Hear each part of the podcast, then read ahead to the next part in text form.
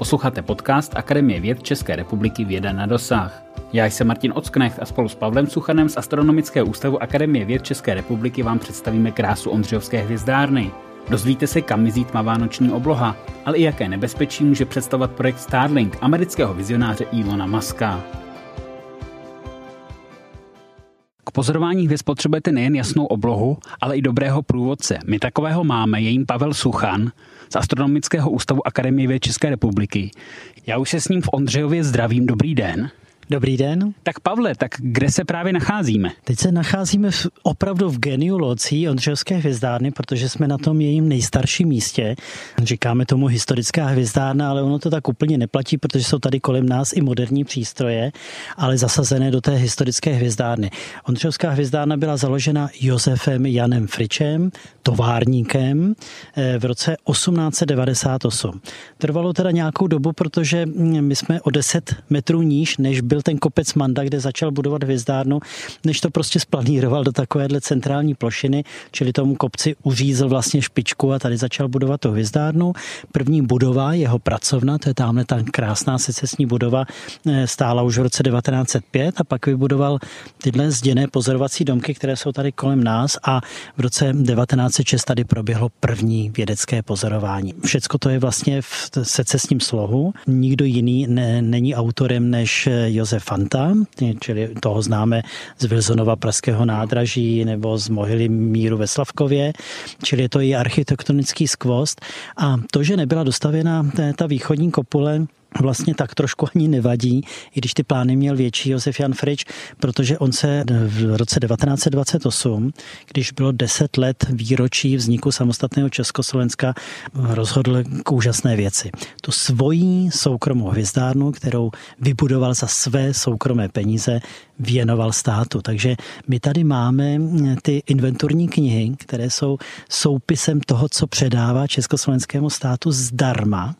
Je opravdu jako dár, nebyl to žádný vynucený dár a tam jsou všechny dalekohledy, všechny budovy, všechny keře, všechny stromy, protože on to založil zároveň jako arboretum a nad tím mm, se dá jenom smeknout. To je prostě, máte pocit jenom úcty k tomu, co on udělal. Budeme mířit na jednu z historických kopulí a musím se zeptat na to, na co se vás asi ptá spousta lidí, co je tady ten bazének, který míjíme. Já jsem mluvil o obrovské úctě k Josefu Janu Fričovi, jak vybudoval hvězdárnu, ale je pravda, že vodní plocha blízko pozorovacího stanoviště vlastně není úplně to ideální, protože tady dochází k nějakému výparu, ale musíme si uvědomit, že on to budoval jako soukromou hvězdárnu.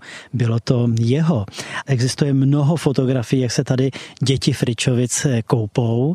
Dokonce, když to zamrzlo, tak mohli bruslit, ale je to tak malinkatý, že jen co se rozjeli, už museli brzdit. A vy jste se tady někdy vykoupal? Ne, ani dobrovolně, ani nedobrovolně, ale už jsem zažil studenta, který tady pro, eh, pozoroval dalekohledem, který je tady v tom jednom bílém domku, tom novějším. To je robotický dalekohled na pozorování optických protějšků gamma záblesků. A když se tady setmí, tak tady není žádné osvětlení, tak prostě ten, ten který je zhruba 50 cm vysoký, rantl, tak prostě přehlídnul a skončil. Takže se koupal. Takže se koupal, ale Filipa jsme sušili asi den, ale koupou se tu občas eh, psy, protože ty samozřejmě nevidějí a když někomu eh, jako nevnímají, co tam je a když jsou opravdu rostodiví a utečou někomu, tak eh, občas volají pracovníci, hele, slyším psa, ten zase bude v jezírku a jde se vytahovat. No a kam jdeme teďka my? Můžeme se podívat do obou kopulí, jak do centrální kopule, tak do západní kopule. Jsou tam dalekohledy, které jsou výjimečné proti těm, které tady na hvězdárně máme, protože my jsme hvězdárna základního výzkumu. To znamená, eh, že eh, nepoužíváme okuláry, astronom už dneska opravdu nechodí k dalekohledu. K tomu se ještě dostaneme. Ano, ale tady ty dvě kopule obsahují dalekohledy, které mají okuláry, protože zaprvé používáme pro odborná pozorování, kde se to dá ještě pořád eh, využít, nebo sundat okulár, nasadit CCD kameru a my je používáme především pro veřejnost. To znamená i eh, sem na Astronomický ústav Akademie věd může přijít veřejnost. My máme nejenom teda prohlídky víkendový eh, od května do září, kdy se opravdu může může člověk přijít podívat na hvězdárnu a zažije odborný výklad, ale zároveň pokud jsou nějaké mimořádné úkazy na obloze, tak tu máme vlastně otevřeno. Naposledy to bylo hm, polostínové zatmění měsíce na jaře, ale když bylo třeba úplně zatmění měsíce v létě, tak v červenci minulého roku, tak tady bylo tisíc lidí. No a když teda se podíváme teď do podzimu, tak 13. Eh, října bude Mars v takzvané opozici. To vypadá jako politický termín, ale vlastně ten smysl je podobný. Bude na obloze proti Slunci, to znamená, zatímco Slunce zapadá, tak eh, ta planeta vychází a je vidět celou noc. Eh, takže mm, jsou to poměrně dobré pozorovací podmínky, bo je to nejlepší pozorovací rok do roku 2035, takže pokud bude přát počasí, tak eh, pravděpodobně eh, vyhlásíme jednu pozorovací noc nebo jeden pozorovací večer pro veřejnost. Takže se mají návštěvníci a posluchači na co těšit. Přesně tak. Tak vzoru do kopule. Jdeme na to. My sedíme spolu s Pavlem Suchanem v západní kopuli Ondřejovské hvězdárny a díváme se spolu na hvězdnou oblohu a mě napadá, Pavle, vzpomenete si na moment, kdy jste se poprvé podíval na nebe skrz hvězdářský dalekohled? Tak já nevím, jestli si vzpomenu ten úplně první pohled. Pamatuju si, že jsme jeli s rodičema a jeli jsme lanovkou na Petřín. To byla ještě taková ta stařičká lanovka, než se pak zhroutily koleje a nějakou dobu nejezdila. To, to znamená, že když jsme byli na tom Petříně, tak jsme se museli dělat do dalekohledu a pak druhá vzpomínka, která asi zapadá k té první, eh, že jsem viděl žárovku na Petřínské rozhledně, takže bylo asi zataženo. Dívali jsme se dodnes eh, fungujícím historickým eh, Kénigovým dalekohledem v hlavní kopuli Petřínské hvězdárny, ale pak bylo takové intermeco a pak vlastně jsem od rodičů eh, dostal povolení, nebo oni mi koupili dalekohled eh, z české provenience, od českých konstruktérů a ten mám do dneška. A ještě ho používáte? Eh, teď jsem ho dlouho nepoužil, protože mám například k dispozici ten daleko, který je tady nad námi v západní kopuli a je to jednodušší samozřejmě, protože to je velká, těžká věc, která se musí transportovat. Či vám to nebe vlastně učarovalo? Co je na něm tak přitažlivého pro vás tolik let? Tak nevím, nevím, čím mě přitahovalo tenkrát, ale v každém případě jsem začal chodit do kurzu, do planetária, kde se člověk vlastně jako během jednoho školního roku naučil takové ty základy astronomie a pak jsem se stal demonstrátorem, čili průvodcem na Petřínské hvězdárně a bavilo mě to. Ale musím říct, že mě to, a to si hlídám, a to kdyby se měnilo, tak je něco špatně, že mě to baví úplně stejně dneska, jako v tom dětském věku. A e, fascinuje mě se po každý podívat na tu oblohu. Ona vypadá stejná, ale po každý je nepatrně jiná. Prostě hmm. změní se souhvězdí, přibyde do toho měsíc, mění se viditelnost planet, takže ta oblaha je opravdu po každý jiná. Takže se vám nestalo, že byste se podíval nahoru a byla by to nuda? No to je pravda, to se mi nestalo. A e, říká se jedna věc, že e, astronom se vyznačuje tím, že na rozdíl od ostatních lidí, kteří výjdou z domu, tak se podívají pod nohy, co tam je, tak astronom první pohled věnuje nahoru na nebe. Vy jste vyrůstal v 60. letech, to je období boje Sovětu a Američanů o měsíc a o ten nebeský prostor. Jak na tady to zápasení vzpomínáte? Sledoval jste to? Sledoval a musím teda, teď mě trošku jako zaskočilo, že vlastně nevím, kde mám ty sešity, protože jsem tenkrát nebyl žádný internet, tak jsem vystřihoval novinový články a ty jsem si nalepoval pečlivě, jakmile se něco stalo, tak jsem si nalepil další, takže já to mám celý zdokumentovaný, jenom teď mě teda zaskočilo, že nevím úplně přesně, někde. No, já neznám kluka, který by v dětství nechtěl být, eh, nechtěl být kosmonautem nebo na západní polokouli astronautem. Jak jste to měl vy? Já to ještě upřesním. Ono, ano, na západní polokouli ono je to tak, že astronaut a kosmonaut je samozřejmě to samý. Všichni se na to ptají, co, jaký je mezi tím rozdíl. A e, dokonce se perou ty definice, ale dejme tomu, že většina se shoduje na tom, že pokud e, člověk startuje s kosmickou lodí Sojus, to znamená z Ruska, s ruským nosičem, tak je kosmonautem. Pokud startuje s Američanama, tak je to astronaut.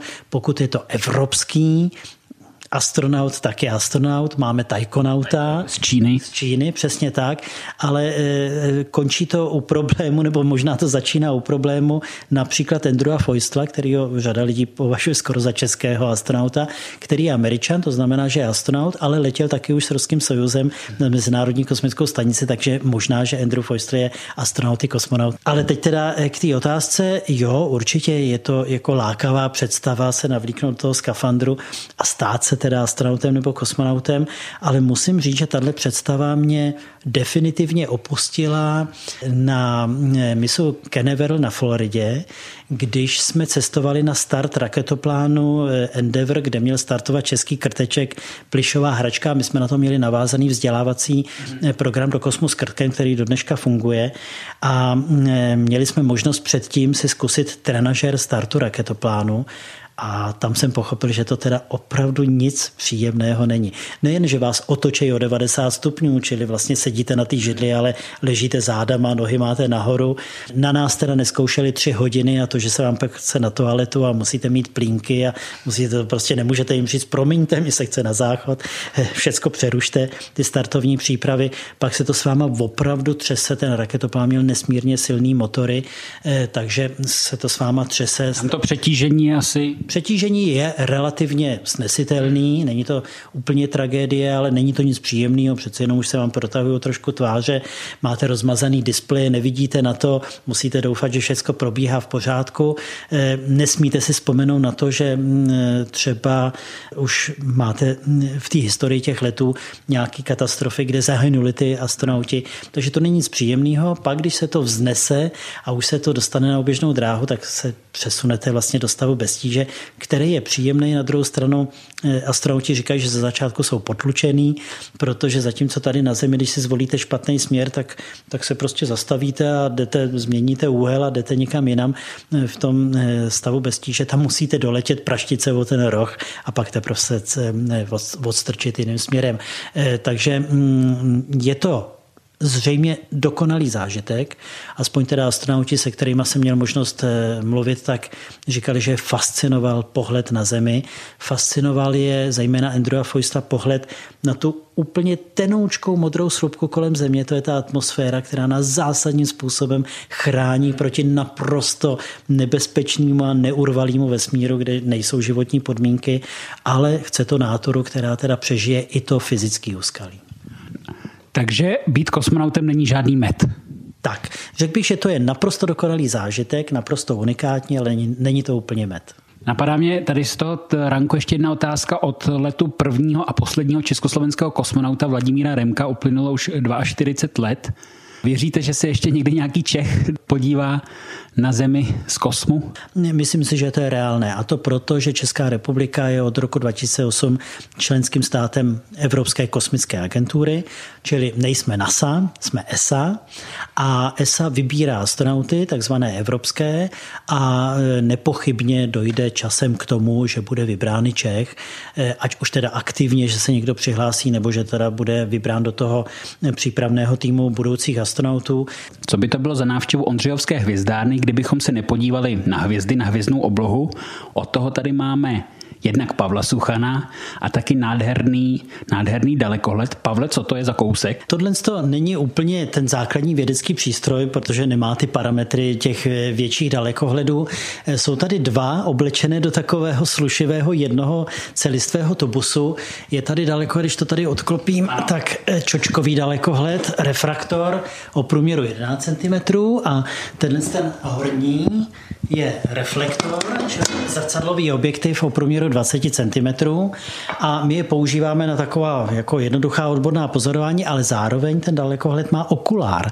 A to už tady, samozřejmě v té moderní astronomii není potřeba, ale tady ho necháváme, abychom právě návštěvníkům, pokud sem přijdou, mohli nabídnout pohled na oblohu. Takže je to dalekohled vyrobený firmou Carl Zeiss Jena z první poloviny minulého století a jeho osud je velmi zvláštní, protože je to kořistní záležitost německé armády za druhé světové války. On byl původně na Hvaru, čili v bývalé Jugoslávii a tehdy ho Němci naložili a protože Ondřejovská hvězdárna byla pod německou zprávou, profesor Schaube byl spokojený, že nemusí na vojnu a spravuje eh, majetek německé říše, eh, tak eh, ho nechal přivést, ale po válce už ho nikdo na tom hvaru nechtěl zpátky, čili není kradený, zůstal tady a pozoruje vlastně do dneška. Hmm. Takže je to takový retrokousek? Je to retrokousek, ale samozřejmě optiku, optika nezastará, pokud teda zrcadlo neslepne, ale ta optika je v pořádku, je to výrobek Carl Zeiss, takže to byla značka, takže ten dalekohled je plně funkční. Je retro v tom, že například hodinový stroj, který pohání ten dalekohled, a tady to vidíme, že se otáčí ten, ten pohon.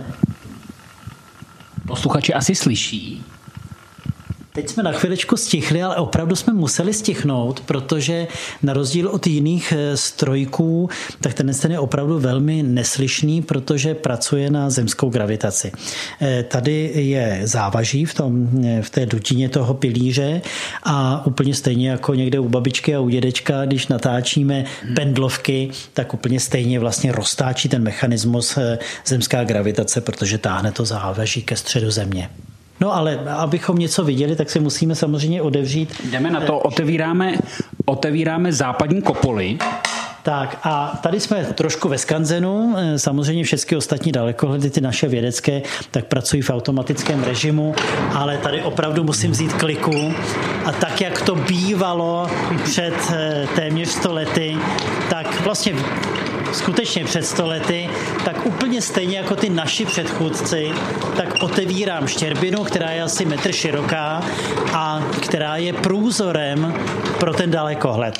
Ale my se chceme podívat na měsíc, který svítí na druhé straně oblohy, čili tady nevidíme vlastně ano. nic, tak v tu chvíli musíme a zase samozřejmě normálně máme motory, ale tady se sehnu k další. Takže jenom popíšu, my budeme otáčet celou kopulí. A teď otáčíme kopulí nad náma, dalekohled samozřejmě stojí na místě, on musí stát na místě, protože jeho osa polární musí být orientovaná směrem k polárce ale tady točím tak dlouho, až budeme, teď už máme štěrbinu na druhé straně a když popojdeme, tak tou štěrbinou už skutečně no. ten měsíc vidíme. Vidíme. No, nevidíme. Nevidíme. nevidíme, mezi tím přišly mraky. Nevidíme. Tamhle, tamhle za mrakama. Takže teď budeme ho chvilečku čekat, Čeká protože to, co ta astronomie neumí, a možná je to jediná věc, ne, tak je pozorovat, když je zataženo. Samozřejmě máme radioteleskopy, takže třeba naše sluneční oddělení Astronomického ústavu Akademie věd používá pozorování v radiovém oboru slunce a to může být zataženo jak chce, ale radioteleskop funguje. Ale jakmile máme optický dalekohled, tak eh, přes mraky prostě nevidí. Tak než se nám Luna zjeví na obzoru, abych použil nějaký básnický obrat, tak my si můžeme s Pavlem Suchanem říct, jak vypadá práce astronoma. Ono to, že by uh, hledal v hvězdářských triedrech, jak zpívá Jaromír Nohavica, už asi dávno neplatí. Přesně tak. Lidi, když sem přijdou, tak když přijdou do téhle kopule, tak jsou spokojení, protože se podívají dalekohledem, vidí, jak se nad nima otáčí ta kopule, jak se otevírá štěrbina a tak si tu astronomii představují. Ale v momentě, kdy jim začneme vyprávět, a to je samozřejmě především úkol těch exkurzí a těch našich průvodců, seznámit je s tím vědeckým výzkumem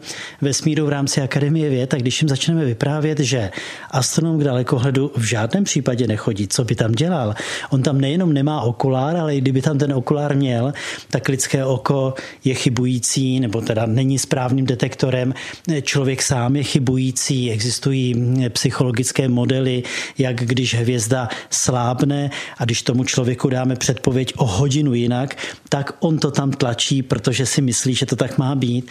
Takže člověk je nedokonalý stroj dalekohledu, eh, takže dalekohledy jsou napojeny rovnou na CCD kamery, eh, na spektrum spektrografy, všechno to přechází do počítače a pak jsou dvě možnosti. Buď to teda ten astronom přijde skutečně až ráno, má napozorováno, hmm. všecko se stalo automaticky, nebo dokonce v robotickém režimu a pak teda vyhodnocuje, a nebo teda skutečně některé druhy pozorování mají i v noci službu, ale ta služba rozhodně není v té kopuli. Má to svoji výhodu, protože když je 20 pod nulou, tak dneska už astronom nemrzne. Dřív, když jsme teda v té historické části té hvězdárny, tak když Josef Jan Frič fotografoval, tak zaprvé fotografoval na skleněné desky, ani ne na film, ale na skleněné desky. To znamená, fotografická emulze byla nanesená na skleněnou desku a fotografoval třeba celou noc. Dokonce byly expozice, kdy se muselo nad ránem skončit a večer, až se zase setmělo, znova pokračovat. A u toho dalekohledu opravdu ten člověk musel být celou noc, hlídat chod toho dalekohledu, takzvaně ho pointovat, čili nepatrně opravovat vlastně nerovnoměrnost toho hodinového stroje. A pokud bylo 20 pod nulou, tak zejména když tenkrát nebyl žádný Klimatex nebo Moira, tak si to užili. My jsme v Ondřejovské hvězdárně, která leží 35 km od Prahy. Je to dostatečná vzdálenost, nebo vám Praha při tom pozorování vadí? No to je ale úplně dokonalá otázka, protože Josef Jan Frič si vybral eh, lokalitu v Ondřejově eh, tak, aby byla v lepších, v zásadně lepších pozorovacích podmínkách, Čili v roce 1898 on vnímal pozorovací podmínky v Praze jako špatný. A zároveň teda chtěl, aby během jednoho dne tím koňským povozem dojel na to místo. Mm-hmm. Z dnešního pohledu, já vždycky říkám, kdyby ten Josef Jan Frič vylezl z toho hrobu, že to říkám možná tak jako jednoduše hovorově, rozhlíce, tak tam snad zase, zase se tam snad dobrovolně vrátí, protože ta obloha se radikálně změnila.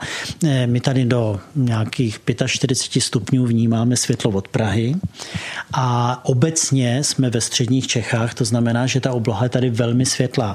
My bychom měli vidět hvězdy, jako třeba za Fričovy doby, nebo dejme tomu za doby Karla IV., eh, který budou sahat až k obzoru.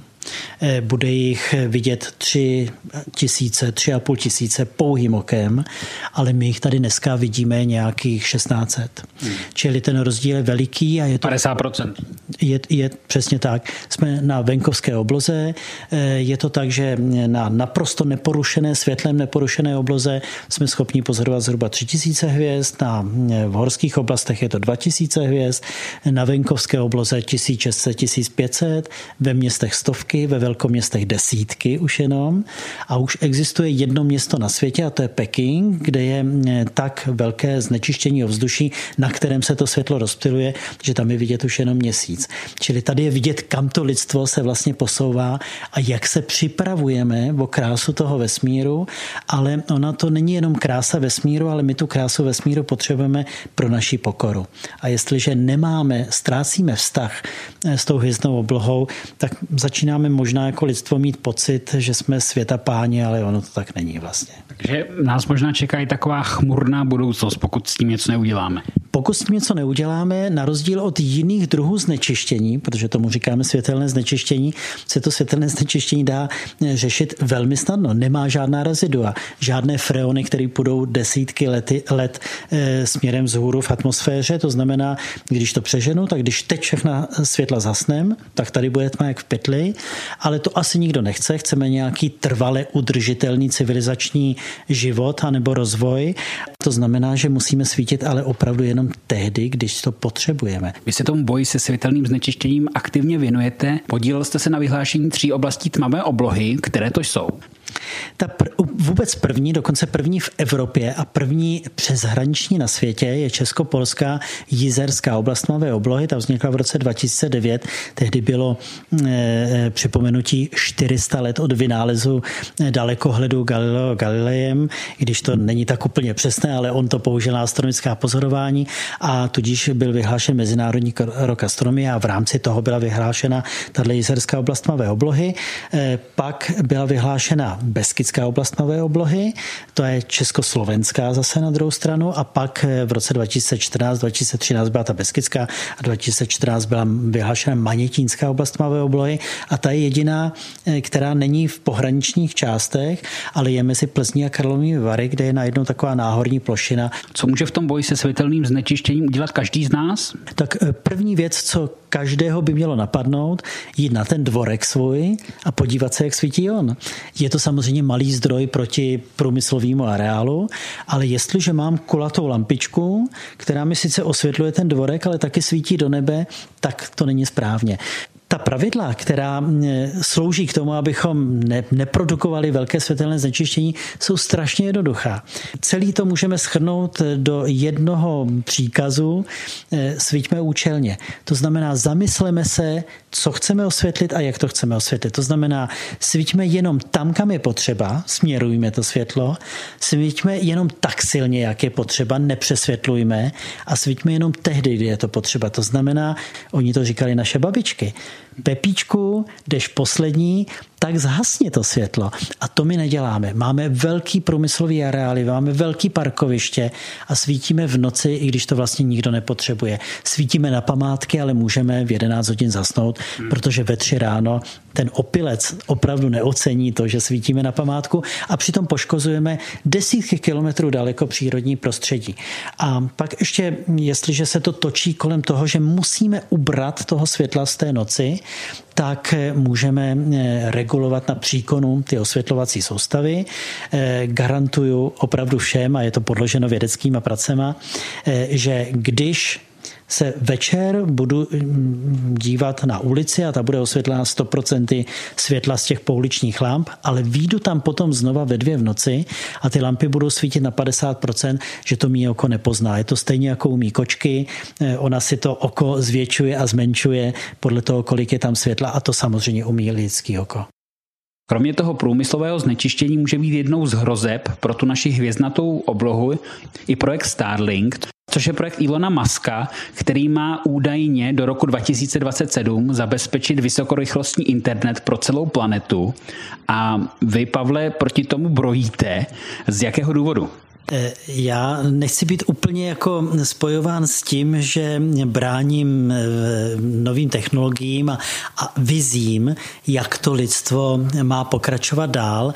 Je jasné, že jsme tady na Zemi a že máme tendenci jít do toho kosmického prostoru, ale eh, já tomu oponuju a nejenom já, ale i astronomové, protože Mezinárodní společenství, čili Mezinárodní astronomická unie, Evropská jižní observatoř už podali velmi vážné vážné stížnosti, eh, protože eh, ono to narušuje astronomická pozorování, ta pozemská. To je jedna věc, ta profesionální astronomie, k tomu se ještě vrátím. A druhá věc je, že to narušuje vlastně náš pohled na oblohu uznávám, že když začaly jezdit automobily, tak se lidi bouřili, protože to smrdí, dělá to rámus, jede to strašně rychle, to jelo 5 km za hodinu a dneska jezdíme všichni autama. Ale mm, tady se ukazuje, že najednou to spoustu lidí úplně rozhodilo, protože jakmile se začaly vynášet eh, ty vláčky, ono eh, vždycky každá nosná raketa vynese 60 družic a ty, než se dostanou na další oběžné dráhy, na ty vyšší oběžné dráhy, tak vlastně letí těsně za sebou a vytáží ten vláček. Bylo neuvěřitelný, kolik lidí psalo na astronomický ústav, kolik lidí volalo a teď opravdu byli až jako zděšený, co to je. Někdo to považoval za eh, konečně k nám letěj, někdo, někdo to považoval za invazi z toho Marsu a opravdu ty lidi vůbec netušili, o co se jedná. Ono potom, když se to jako vzdálí od sebe, tak najednou zase máte situaci, že po obloze vidíte, dejme tomu 20 jasných hvězd navíc. A mně už se dokonce stalo, že jsem se nevyznal v těch souhvězdích, protože tam jsou prostě další tečky. Že vás to zmátlo. Že mě to zmátlo, takže lidi to samozřejmě máte úplně. A to znamená, že z toho laického pohledu, z toho úplně jako neastronomického jsme pravděpodobně na začátku éry, kdy změníme pohled na oblohu, protože jestliže společnost SpaceX Ilona Muska má vypustit 12 tisíc těchto z těch satelitů, jestliže dneska jsme na čísle 9 tisíc vypuštěných satelitů, nebo teda umělých družit země, aby jsme použili i jiný název, vůbec od začátku kosmické éry, tak zdvojnásobíme ten počet, a to teda dneska je asi 2000 jenom funkčních, ale to není jenom Starlink Ilona Muska z společnosti SpaceX, ale jsou další eh, z firmy a projekty. To znamená, že se očekává, že v budoucích, dejme tomu deseti letech, by měl eh, vzrůst počet satelitů o 50 tisíc.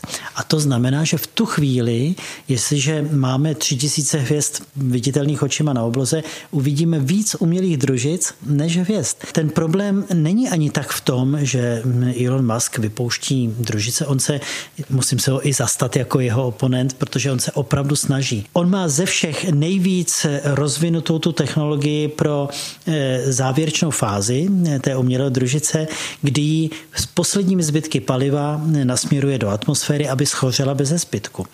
Ale to samozřejmě bude fungovat u těch družic, nad kterými bude mít kontrolu. Při počtu 12 000 družic se tam určitě objeví některé, nad kterými kontrolu už mít nebude a které tam prostě budou překážet a budou tam létat dál a, a budou mm, potenciálním rizikem srážek.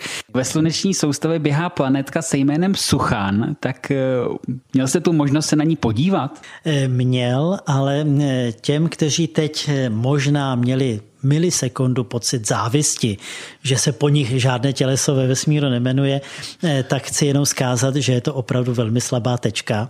Eh, planetky jsou malá tělesa sluneční soustavy, tak, to, tak se skutečně ta eh, skupina jmenuje. Takže jsou za prvé malá, za druhé jsou relativně daleko mezi oběžnou dráhou planety Mars a Jupiter a v dalekohledu je to opravdu slaboučká tečka. Samozřejmě zahřeje možná u srdce že se jmenuje teda potom konkrétním člověku, ale eh, druhá negativní zpráva je, že eh, jsem se tam ještě nebyl podívat, protože doprava je tam velmi řídká, dokonce vůbec žádná. Hmm. A kde bychom ji našli, tu vaši planetku? Musím popravdě říct, že v tuto chvíli nevím, protože ona obíhá slunce jako každé další těleso a musím ke své možná hambě přiznat, že nesleduji její efemeridy, kde zrovna... Takže to není tak, že byste večer se vždycky podíval, kde lítá Suchan? Ne, určitě ne, eh, ale je to samozřejmě jako velmi milé ocenění. U eh, kosmických těles eh, je pojmenovávání velmi různé a planetky patří mezi tělesa, jejíž pojmenování může navrhnout objevitel ale pak to schvaluje teda Mezinárodní astronomická unie, ten objevitel napíše jakési zdůvodnění a najdeme spoustu českých planetek, ať už, že se jmenují podle některých osobností, nebo se jmenují podle některých měst například. E, a ty osobnosti, když se vrátím k osobnostem, nemusí být astronomové. Je Betři Smetana, dokonce existuje, teď nevím, jestli nerozhodíme e, podcast úplně, existuje planetka Knedlozelové přo, protože není snad nic typičtějšího českého a prošla Evropskou unii. Je museli koukat, teda. no, eh, spíš měli problém s tím knedlozelo vepřo, eh, protože to je úplně jiná interpunkce, ale eh, v každém případě teda já jsem to pojmenování nedostal kvůli tomu, že jim česká jídla, ale protože jsem jako léta už pracoval vlastně v ochraně nočního životního prostředí a v problematice světelného znečištění a to ta Evropská unie velmi ráda schválila. Astronomický ústav Akademie věd České republiky se v současné době podílí i na řadě mezinárodních projektů, které to, Pavle, jsou. My především využíváme členství České republiky ve dvou nadnárodních institucích a to je Evropská jižní observatoř. To jsou právě ty observatoře v poušti Atakama v Chile, takže tam máme napojení a například teď v tuto chvíli eh, kolegové ze stalárního oddělení připravují projekt, už vlastně zajištěno financování z Akademie věd a technologie i firma, eh, že na jedné z, té observat, z těch observatoří na Lasia v eh, Chile, tak budeme mít spektrograf na pozorování exoplanet, čili nejenom Perku daleka v Ondřejově, ale taky pozorování z Chile. A pak teda e, Česká, Česká republika je členským státem Evropské kosmické agentury a tam jsme účastní spoustu, spousty kosmických projektů. Takže například sonda JUICE k ledovým e, měsícům planety Jupiter, ale ten největší úspěch je v tuto chvíli e, cesta sondy Solar Orbiter, která 10. února odstartovala, letí ke slunci teď zrovna už jsou uváděny některé přístroje vchod a tam jsme se podíleli eh, vlastně nejvýznamnějším podílem na prvním projektu Evropské kosmické agentury, ale jsou to i jiné projekty, například eh, jsme byli spolutvůrci největšího evropského dalekohodu na pozorování slunce. Daleko je Gregor na Kanárských ostrovech s průměrem 1,5 metru, což vypadá málo, ale na slunce to teda velmi bohatě stačí. Ale v tuto chvíli už jsme součástí eh, mezinárodního týmu pro stavbu největšího slunečního dalekohledu vůbec a ten bude mít průměr 4 metry. Takže těch mezinárodních projektů je spousta a v rámci těch mezinárodních projektů vlastně se dostáváme vždycky nejenom k práci, ale i k výsledku. Má česká astronomie ve světě dobrý zvuk? Já myslím, že ano, zejména když teda si vezmeme, že dneska vlastně už je téměř nemožné mít svoji vlastní vědeckou práci. Že prostě já, Karel Novák, jsem prostě vymyslel právě tohle. Ty týmy jsou mezinárodní, byť nedisponujeme největšíma dalekoledama světa, eh, nemáme ty největší finance ze všech eh, vědeckých projektů, eh, tak ale ten um českých astronomů a astronomek, abychom byli vyrovnaní, tak si myslím, že je velmi vysoký, protože ta tradice a přístup k té vědě je tady opravdu velmi dobře zakořeněný. Konec konců z astronomického hlediska české země se, se, si zakládají na té tradici Johannesa Keplera nebeské zákony, 400 let staré a dneska po nich, podle nich lítají družice na oběžné dráze země, eh, pobyt eh, Tichona Brahe, skvělého pozorovatele, ale potom teda mnohem později třeba Alberta Einsteina. Takže eh, české země mají vel, obrovskou tradici v astronomii. Vy se spoustu let věnujete popularizaci vědy a to musím říct mistrným způsobem. My jako akademie vám za to děkujeme ale určitě jste se jako popularizátor setkal se spoustou mýtů, polopravd, které se právě s astronomí pojí, tak které jsou ty, nej, které jsou ty nejmarkantnější. No tak eh, tady nemusím vůbec přemýšlet, protože první věc je, že se nás lidi pletou astronomy a astrology.